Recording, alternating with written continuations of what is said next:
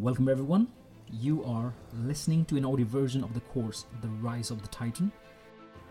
Welcome back guys, this is Raj Rai. We are in part 3, Who You Have Been.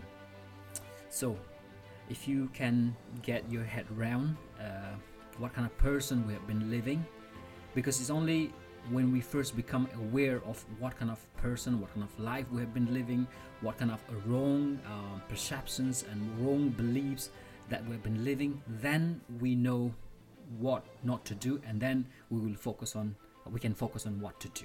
Yeah. So due to the collective influence of our society and environment, many of us have learned to live with untrue perception of who we are. So when I say untrue perception, it could be like thoughts or beliefs, and some of these thoughts and beliefs are conscious, but some of these beliefs are unconscious. That means we don't know what we are thinking, we don't know what kind of untrue perceptions we are living our life by. So when we live based on these wrong perceptions, it keeps us away from our true sense of self. These perceptions are, for example, I am not good enough, I am not lovable, or I need to fight to win, or I need to be rich, beautiful, intelligent in order to be worthy. I'm less worthy, I'm incompetent, I'm useless, I'm not a valuable person, and so on. These untrue perceptions, it creates a whole lot of misconceptions, stress, feeling of lack, fear, scarcity for just about everything. It creates negativity because these perceptions are not true. You see, if it was an absolute truth, then the perceptions like I'm not good enough or I'm not lovable, it would have to bring stress or fear or lack 24/7 in our life. But we only feel stressed or suffer whenever something triggers in us or something reminds us of what we have memorized about our sense of self in the past. So it is not true.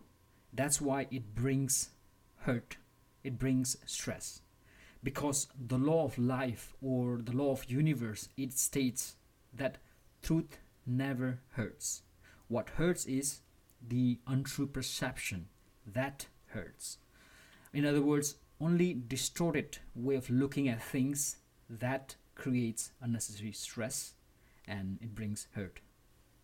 So when we are living with a conditioned mind that has the wrong perceptions, you know what we do? We desperately try to pursue success in order to feel honorable. We try to cling and become needy with others, thinking they will complete us. We seek different pleasures or activities, mostly unconsciously, to bring home the feeling that we are loved. We try to prove that we are valuable through building our bodies or skills. We try working hard on something to prove that we are good enough. So the question, why does our conditioned mind desperately try to do something that brings a lot of unnecessary stress in us? Well, it is because it is trying to hide something which is not there or which is not true. It's trying to hide something from the outside world which is not true. It feels shameful that it is not good enough without getting or achieving certain things or certain person or skills or position. So what that means is, first, the conditioned mind has created this false sense of self, and second, it feels shameful of the false identity that it has created. You see? Very complex, isn't it? So this puts a lot of pressure on us, especially when we are pursuing our big dreams. And this is like coming from a place of needy little me. I need this because it will make me happy or whole or complete, rather than coming from a place of I want to do this just because I want to. So what is the priority of the conditioned mind? I think it's really important that we understand this. So if you remember, in part 1, we talked about the priority of our old brain, the amygdala, right? Which is the safety and survival of our physical body. Therefore, the priority of the conditioned mind is the safety of a false sense of self. Once again, the priority of the conditioned mind is the safety of false sense of self that it has created. It constantly wants safety from emotional hurt. So here is an interesting question that we should ponder, okay? The question is this: how would you protect something which is not there? Okay? So yes, it is true that we need to protect our physical body, yeah, from the outside world or from outside threats or from lions or tigers, because it can literally, hurt our body and it can kill us, right? But the question is, how would you protect something that doesn't exist, that is not there? How would you protect that? Imagine something happened to you while you were young, yeah? And from that incident, you started to believe that you have a twin brother or a sister, yeah? That your twins exist in this world. And you talk to him or her every day. You walk with him every day.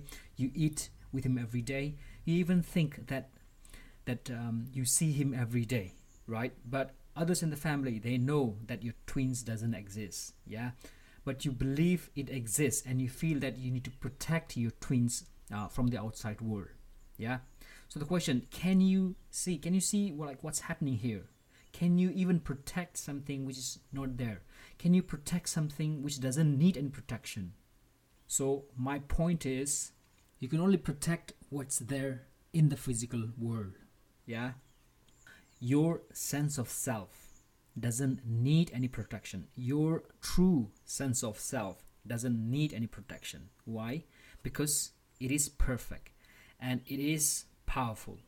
But the conditioned mind makes us believe that our false sense of self exists and that it needs protection from other people, protections from rejection, protection from other people saying bad things when you speak on the stage, And this is what we are doing unconsciously. If you look around, we try to desperately do so many things in life in an attempt to protect our false sense of self. We try to argue with others in an attempt to protect our false sense of self.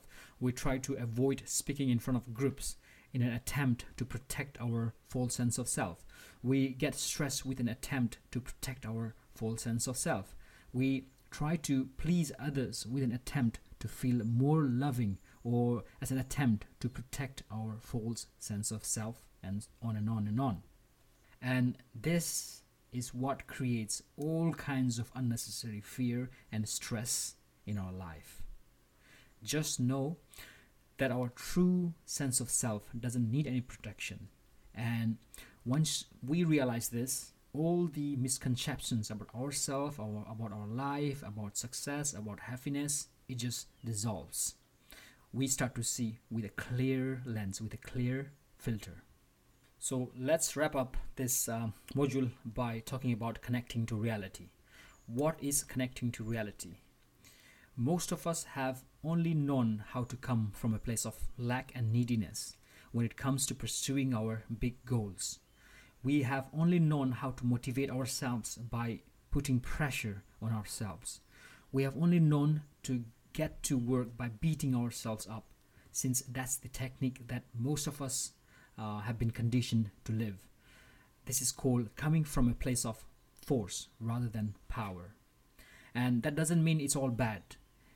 It is only good as long as it doesn't put us in a negative state. It is still not the most effective way, since we are not using our true power. So connecting to reality is living in true power. Connecting to reality is when you come from a place of knowing that you don't need to protect your true sense of self. Connecting to reality is knowing that you don't need to beat yourself up to get something done. That's it. To your greatness. This is once again your host Ross Rai. We'll see you in the next audio. Bye.